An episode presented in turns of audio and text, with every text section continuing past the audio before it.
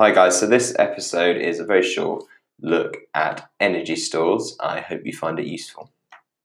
So, in this episode, we're going to look at the storing of energy. And there are a, free, a few useful ways to think about the con- uh, conservation and storing of energy. So, the first way uh, to think about it is in your body. So, energy is added to your body's chemical store when you eat some food, and energy is stored there until you need it. So, your body then transfers it uh, to your thermal store when you need to keep warm. Um, and to your kinetic store when you need to move about. So there's a store of energy uh, that goes on in your body, and it, it can change to different types of energy uh, when you need it. It's also a good way to think about it would be like a bank account.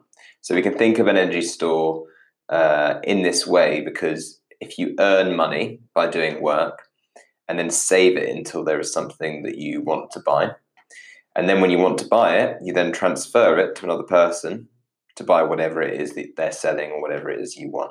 So you can transfer that money, which is energy in this analogy, you can transfer it to another thing to, to change it into something you want or something more useful. So remember, energy is added to a body's um, chemical store when you eat food, and it, and it's stored there until you need it. So energy is added to your body's chemical store when you eat food, and energy is stored there until you need it. Now remember, your body then transfers it into either a thermal store when you need to keep warm or into a kinetic store when you need to move around.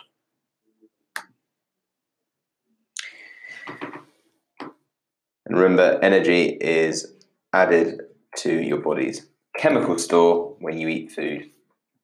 Um, and it's stored there until you need it, at which point it's transferred into something else. And just to remember the analogy, we can think of energy stores a bit like a bank account. So as you earn money by doing work, you can then transfer that money to another person to pay for something you want to do.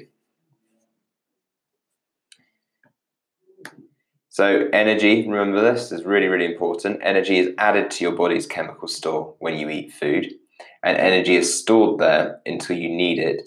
Um, and then your body transfers it to say thermal a thermal store when you want to keep warm and your kinetic store when you want to move about. If you found this episode useful and want to learn two times faster for free, head over to senecalearning.com or click the link in the bio to revise all your exam subjects for free.